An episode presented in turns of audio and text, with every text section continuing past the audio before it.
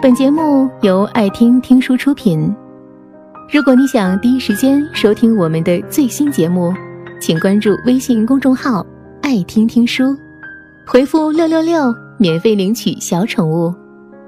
现在回归到我们今天的主题，有一种爱情从吸引开始，在幻想里结束。《雪国》这本书的作者是川瑞康成，这是日本人第一次获诺贝尔文学奖，他的影响力可想而知。不仅如此，书中描述的两性关系的规律和哲理，更是值得我们学习。这本书主要围绕已婚男子岛村和艺妓居子之间的感情纠葛展开的。一个叫岛村的舞蹈评论家来到雪国，本来想随便找个女子陪睡，谁知居子一发现他，便不想和她发生关系，因为在他看来，居子是一个美丽纯洁的姑娘，为了报恩去做艺妓赚钱。可即使这样，他仍然会认真的练琴，坚持阅读，还会写日记，做读书笔记。这样一丝不苟地对待自己的生活的句子，连脚趾缝都是干净的，是神圣不可亵渎的。心里也萌发了许多可以和他成为知己的念头。同时，居子也对岛村有了好感，但他却并不理解为什么岛村不愿和自己发生关系。两人打了一圈太极。最后还是不可避免地沦为肉体关系。此后的岛村失望了，他发现居子也不过是一个庸俗的人，只有失望地离开雪国。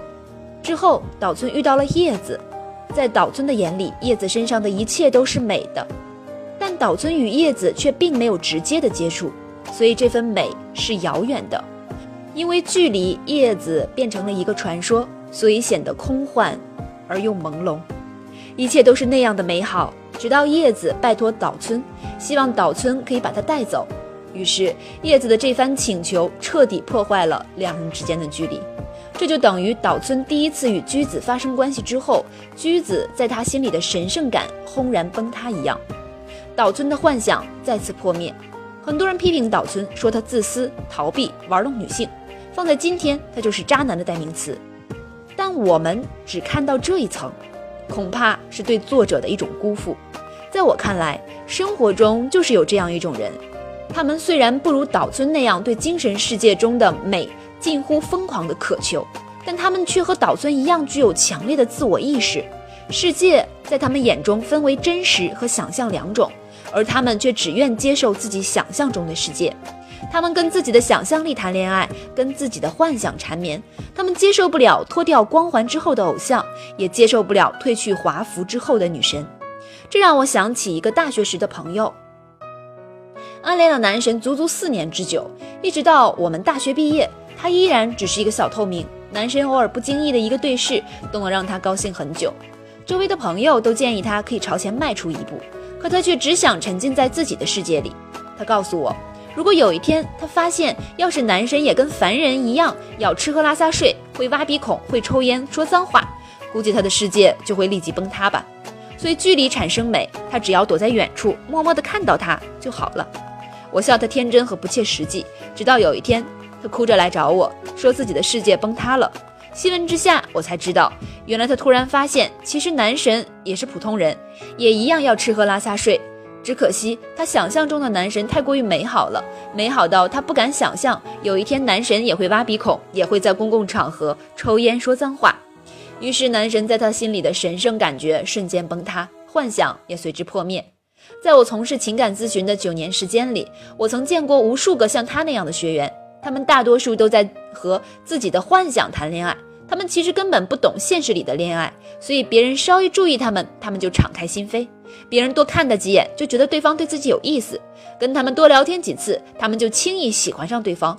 他们以为这是爱，可其实是幼稚。他们爱的永远是大脑所创造出来的幻觉。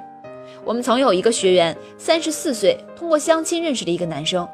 那男生在第三次见面的时候，就和他说自己曾经受过很重的伤，消沉了很久。他当时听完就觉得特别感动，觉得对方特别的真诚。于是就决定在一起了，可是关系确认之后呢，却总是频生矛盾，动不动就会吵架拌嘴。他很受伤，就慎重地告诉对方自己不是玩玩，是奔着结婚的目的去的。结果男生了说了句：“我还没做好结婚的打算。”女孩子没死心，那男生究竟是不是认真的？男生说：“我不知道。”相信看到这里，大家都已看出了一些所以然。可这姑娘当时仍然不停地和我强调，自己可以感觉到对方是喜欢自己的。她现在这样说不定是有什么隐情。我当时很想敲开她的脑袋，看看里面到底装了些什么。可冷静下来仔细分析之后，我们会发现，她之所以三十四岁还单身未嫁的原因，正是因为她总是活在一些不切实际的幻想之中。她觉得男人跟她坦白伤病史就是真诚。一激动就答应了交往，其实是脑补了一出大戏。姑娘们总是说他不会骗我的，他是爱我的，他喜欢我胜过了一切。于是幻想不甘心被打破，他们认为自己可以改造对方，让对方变成和自己想象中一致的人。可现实终究是残酷的，幻想始终不能长久。当两个人结婚，日子要一天天过下去，终有一天爱情消失，幻想破灭。女人们忽然发觉自己嫁的男人怎么会这样？事实上，男人还是那个男人，变化的只是女人的心。这就像我们前面提到的岛村，他遇到的女人自始至终都没有变过，只是他眼中的幻想破灭了，因此误以为的爱情也就随之消失了。所以，和幻想谈的恋爱，又怎么能够走进现实的婚姻生活呢？幻想终要打破，我们需要落地。更需要学习怎么为人处事，让自己对真实的生活产生兴趣。本节目到此就结束了，感谢各位的收听和陪伴。更多精彩内容，请关注微信公众号“爱听听书”，回复“六六六”免费领取小宠物。